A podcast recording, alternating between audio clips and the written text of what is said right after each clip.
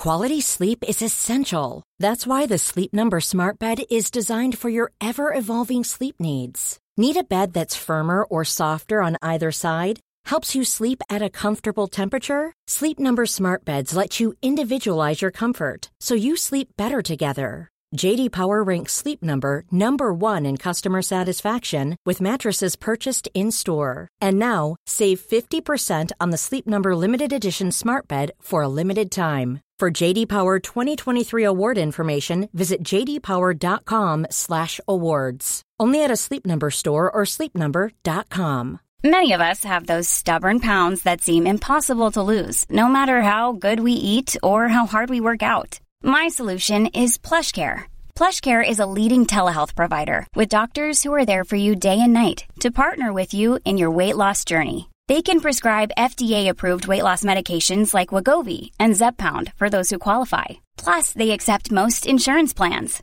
To get started, visit plushcare.com slash weight loss. That's plushcare.com slash weight loss. Bonjour à tous et bienvenue sur Cosmos.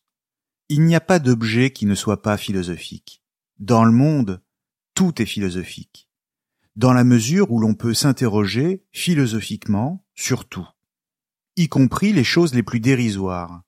D'ailleurs, le dérisoire pourrait faire l'objet d'une question philosophique, très intéressante même, tout comme l'étrange, le bizarre, la bêtise ou le quotidien, c'est-à-dire tout ce qui ne paraît pas, au premier abord, pouvoir être traité philosophiquement, parce qu'on a le plus souvent une vision très académique, voire scolaire, de ce qu'est la philosophie. Pourtant, même le camembert peut être un objet philosophique pour certains, comme nous le verrons tout à l'heure, ce qui est assez amusant et dans le même temps tout à fait sensé.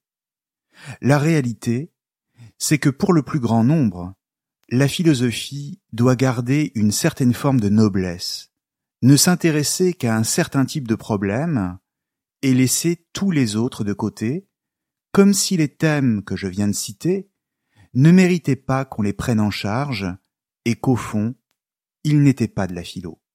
Pourtant, je suis persuadé que ce sont les plus intéressants. Et c'est la même chose pour les textes. Si je m'intéresse à la dimension philosophique des textes littéraires, c'est parce qu'ils en ont une d'abord, et qu'à ce titre, ils permettent de poser des questions, d'amorcer des problèmes, et donc de penser.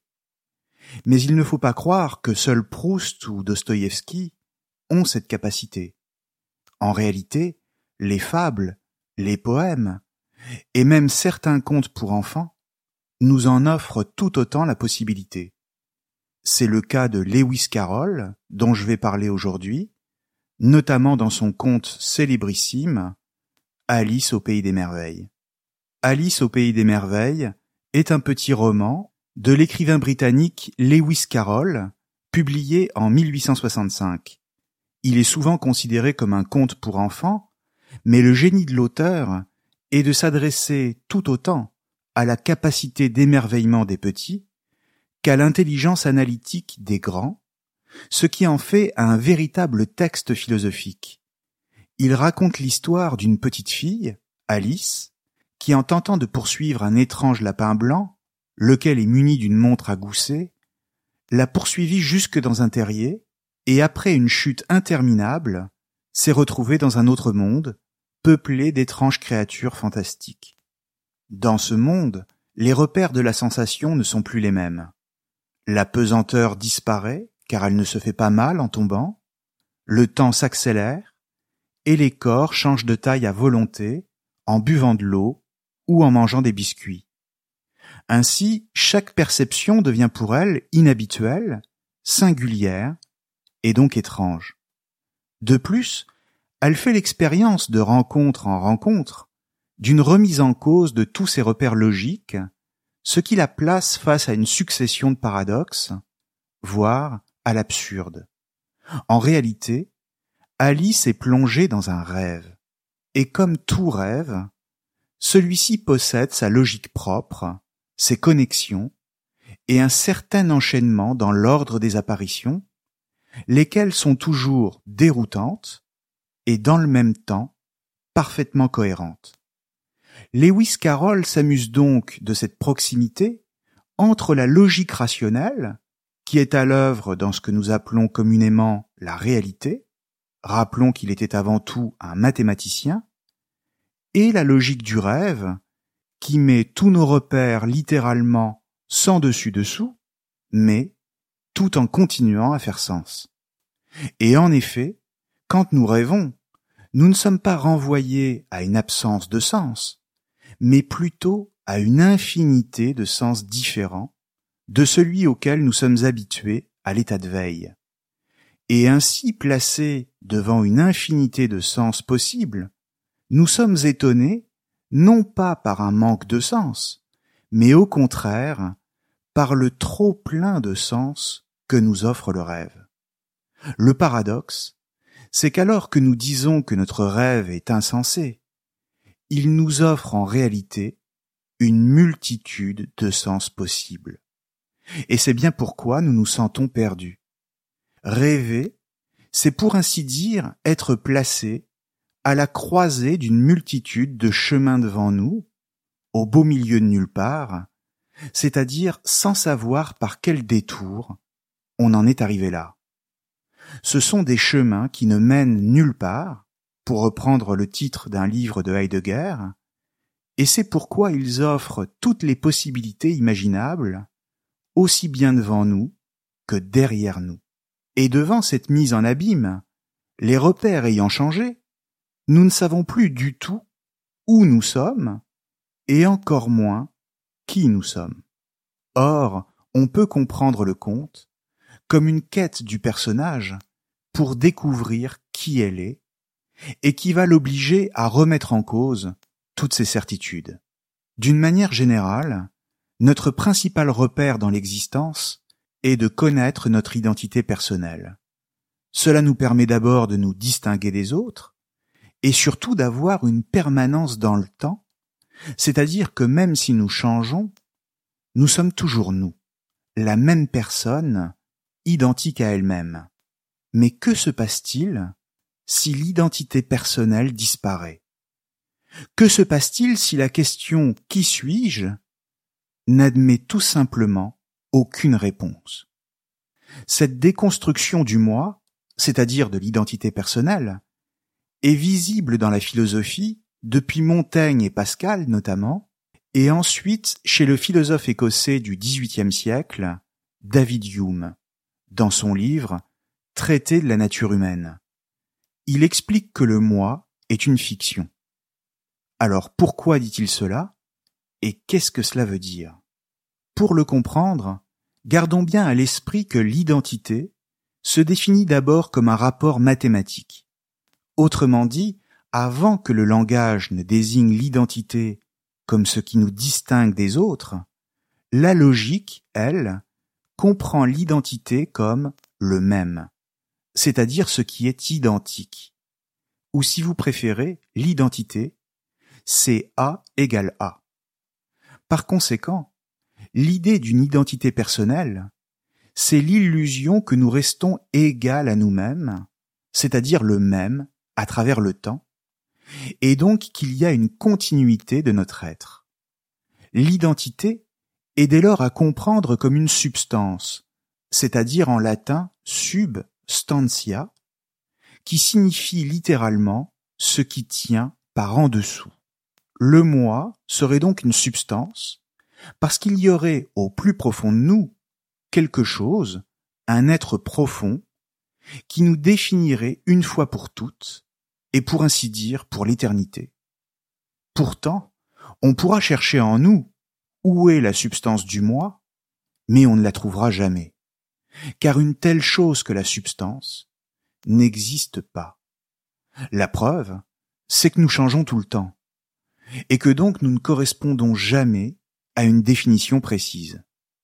Pour Hume, nous avons simplement l'illusion de rester la même personne car nous nous percevons nous-mêmes comme l'origine de nos idées. Or, l'esprit n'est qu'un théâtre qui ne produit rien par lui-même et qui ne fait que recueillir des impressions qui lui viennent de l'extérieur. Par conséquent, il ne correspond à aucun être, et donc il n'est pas fixe. Et de fait, nous sommes sans cesse en train de changer. Hume, en ce sens, n'est pas un philosophe de l'être, mais du devenir. Et dès lors qu'on a admis que nous ne sommes rien d'autre que du changement, alors on est du même coup obligé d'admettre que nous ne correspondons jamais à une identité fixe. L'identité personnelle relève donc d'une construction a posteriori. C'est un discours qu'on se raconte sur soi, et rien de plus.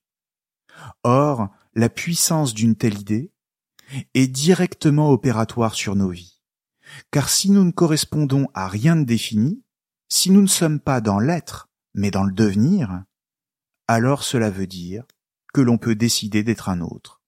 On peut devenir la personne qu'on veut, dès lors qu'on n'est pas l'expression d'une identité personnelle qui serait en arrière de nous et qui nous déterminerait. Et si, à l'inverse, nous avons le sentiment illusoire d'être toujours la même personne, c'est parce qu'avec le temps, nous avons pris l'habitude de nous comporter d'une certaine manière ou d'avoir un certain rapport au monde.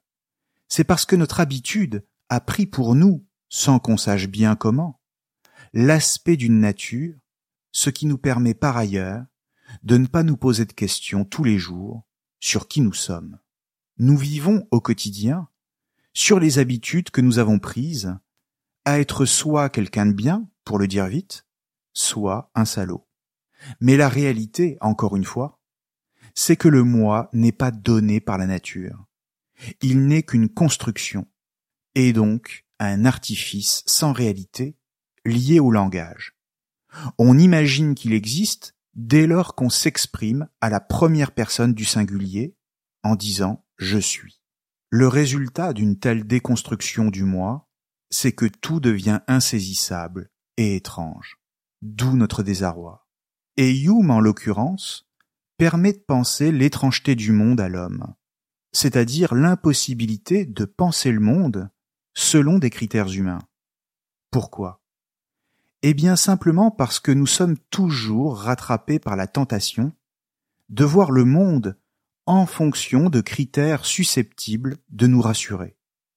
Nous sommes toujours en quête de stabilité, de fixité, d'identité. Il faut que les choses correspondent une fois pour toutes à une définition précise afin d'en ordonner le chaos, de les rendre moins étranges et plus sûrs.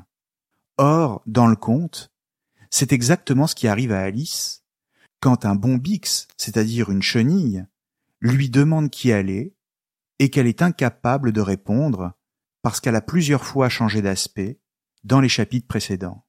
Mieux encore, un peu plus loin, au moment où un pigeon lui dit qu'elle est un serpent et lui refuse le statut de petite fille. De sorte que, de la question de l'identité, c'est-à-dire celle de savoir qui elle est, le problème a glissé vers la question de savoir ce qu'elle est. Car en effet, la remise en cause de l'identité personnelle a pour conséquence d'engager logiquement la question de ce que nous sommes en tant que sujet. En clair, si l'identité n'existe pas, alors d'où vient notre pensée? En sommes-nous vraiment les auteurs? Ou alors ne sommes-nous que des marionnettes dans le rêve de quelqu'un d'autre? Problème d'autant plus inquiétant qui la renvoie à toujours plus d'étrangeté et d'incertitude, et à une réalité de plus en plus inconnaissable. Alors laissons la parole à Lewis Carroll ici. Le ver à soie et Alice se regardèrent quelques instants durant en silence. Finalement, le bon Bix retira de sa bouche le houka, et d'une voix traînante et léthargique s'adressant à Alice, Vous, qui êtes-vous? lui demanda-t-il. Ce n'était pas là un début de conversation bien encourageant. Alice répondit, non sans quelque embarras.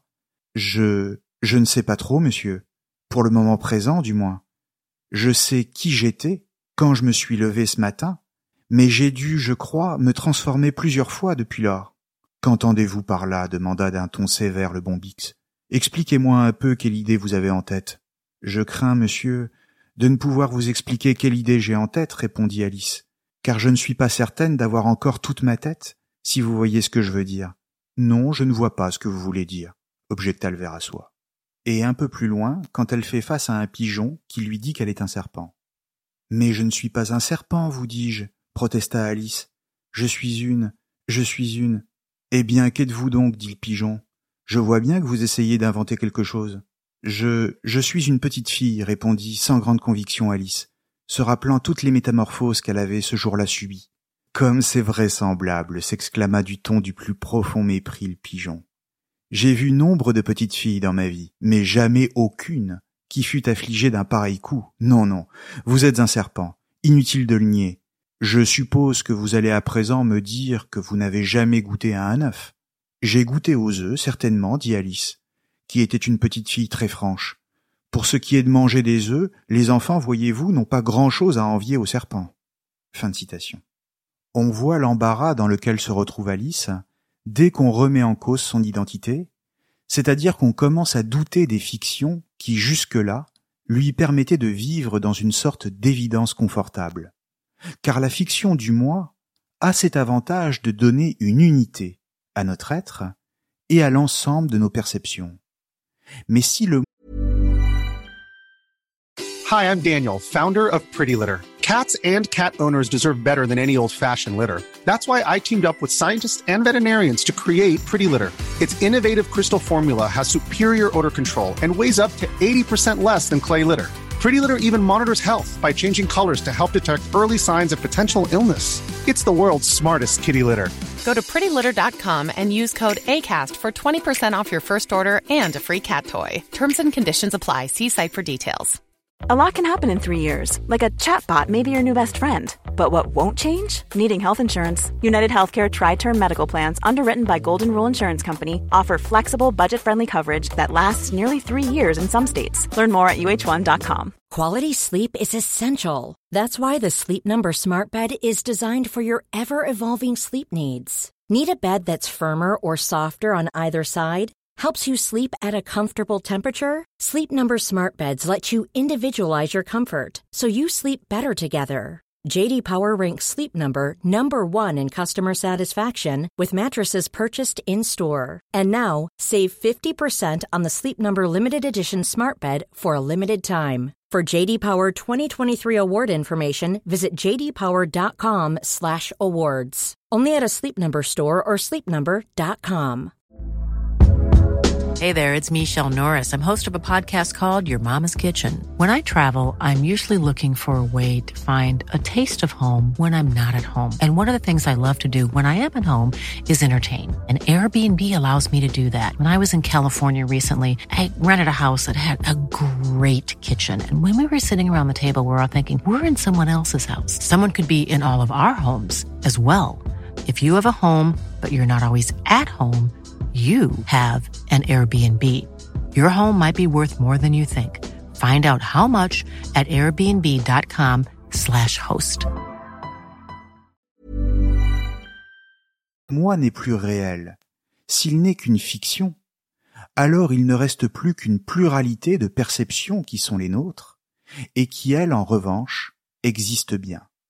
En clair, nous ne sommes rien d'autre que l'ensemble de nos perceptions et c'est même la seule réalité.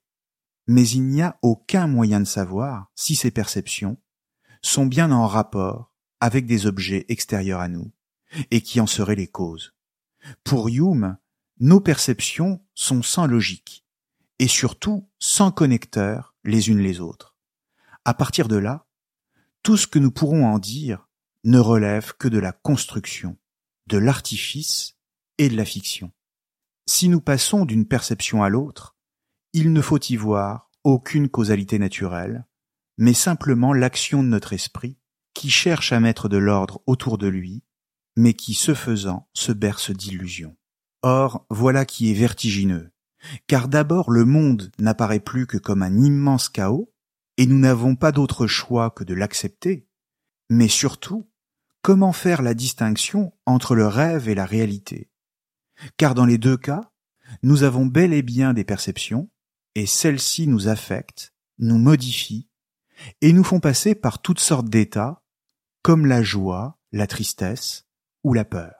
Tel est pourtant le monde dans lequel Alice se retrouve dans le conte, mais plus largement, tel est le monde dans lequel nous sommes placés, nous, sans aucun repère fixe, ni en termes d'identité, ni sur le plan de la causalité des phénomènes.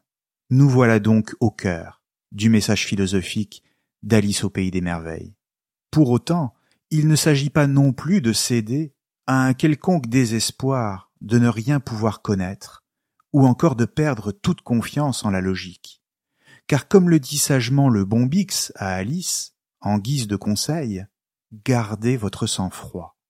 Il s'agit plutôt, dans ce texte, de la suggestion de reconsidérer le réel sous un angle différent et d'accorder autant de crédit à des formes inattendues de logique qu'à celles auxquelles nous sommes habitués. En clair, il s'agit pour l'homme d'accepter de voir le monde tel qu'il ne l'a plus revu depuis l'enfance, c'est-à-dire sous l'angle d'un émerveillement toujours renouvelé.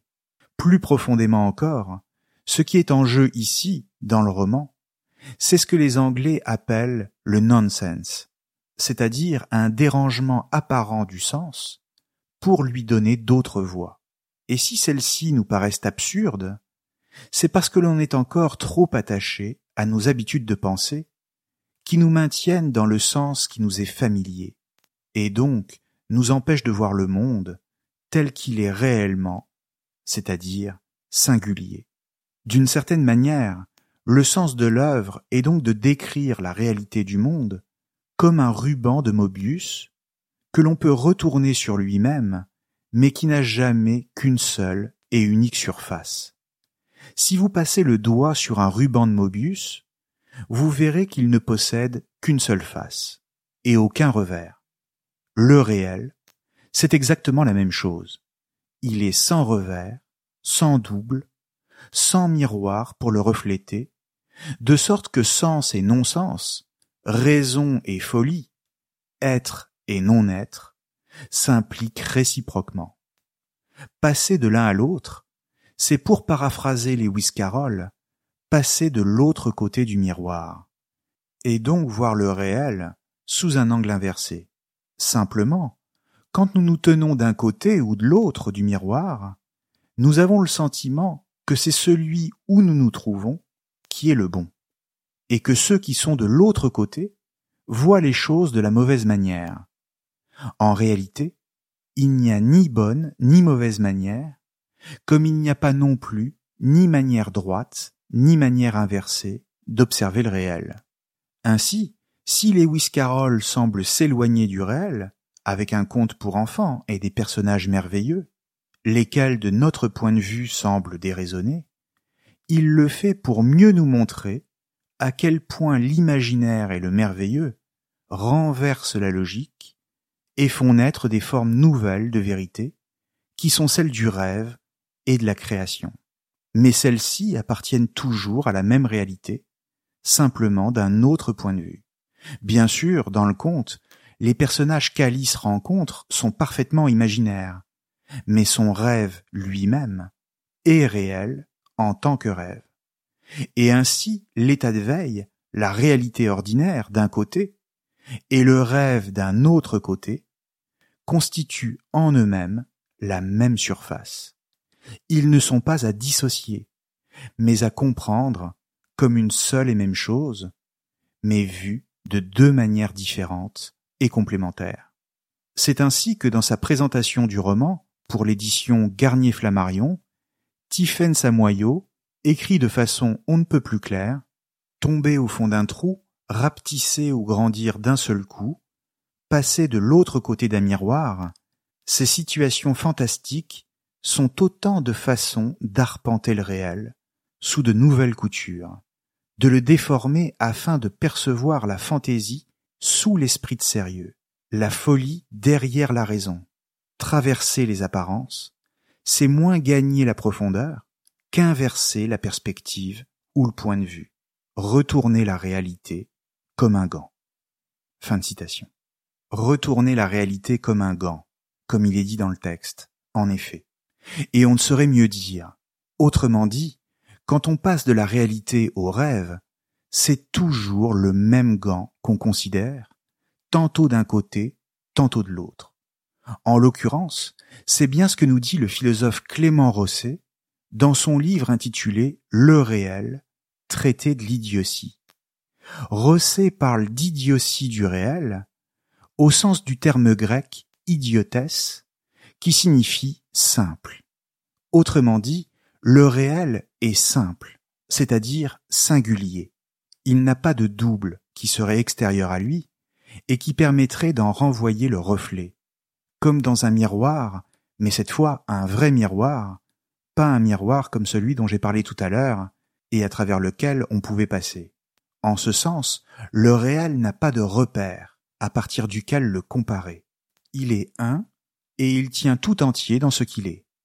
En clair, le réel est complet, il est plein, et donc parfait au sens de Spinoza, c'est-à-dire qu'il ne lui manque rien. Si nous avons le sentiment qu'il lui manque quelque chose, c'est parce que nous manquons de la chose. Mais alors, une fois qu'on a dit ça, encore faut-il se demander ce qu'est le réel exactement, car il reste à savoir ce qu'on retourne et ce dont la logique est réversible. Or, justement, tout le problème est là. Si le réel est singulier, c'est-à-dire unique, alors cela veut dire qu'il ne peut pas être défini. Pourquoi? Parce que pour le définir, et donc pour en saisir l'être, le fixer en une formule, il faudrait prendre de la distance par rapport à lui et le considérer de l'extérieur. C'est la démarche même de quiconque cherche à savoir, c'est-à-dire ne pas être impliqué dans la chose qu'il se donne pour objet. Or, comment prendre de la distance par rapport à ce dont on fait soi-même partie? Comment être et savoir en même temps On comprend bien que la chose est rigoureusement impossible dès lors que nous sommes nous-mêmes impliqués dans le réel. Il nous est impossible de nous distinguer de lui, c'est-à-dire d'en sortir, pour lui tendre un miroir, et ainsi pour le saisir dans sa totalité. Et à partir du moment où l'on comprend qu'il est impossible de dire ce qu'est le réel, de le définir, alors il faut admettre que le réel est inconnaissable. En clair, le réel est ce qui nous échappe toujours, du fait même qu'il est simple et cela aux deux sens du terme, c'est-à-dire sans double, unique si vous préférez, et au sens où il tient tout entier dans ce qu'il est, c'est-à-dire qu'il est en lui-même insécable et non décomposable. Et de fait, toute singularité est incomparable. On ne peut l'évaluer par rapport à rien d'autre, ce qui implique qu'on ne peut jamais la connaître tout à fait. Tout objet est inidentifiable et étrange. Toute chose étant différente de toutes les autres, on ne peut que l'apercevoir sans jamais la saisir.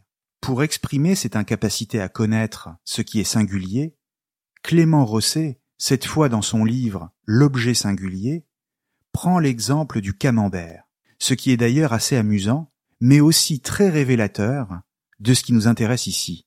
Il explique que tout le monde sait ce qu'est le camembert. Tout le monde en a mangé et connaît sa saveur mais dès que l'on essaie de le décrire, sa réalité nous échappe du fait même de sa singularité. Car encore une fois, comment décrire ce qui est unique, et que donc on ne peut rapporter à rien, et encore moins le comparer?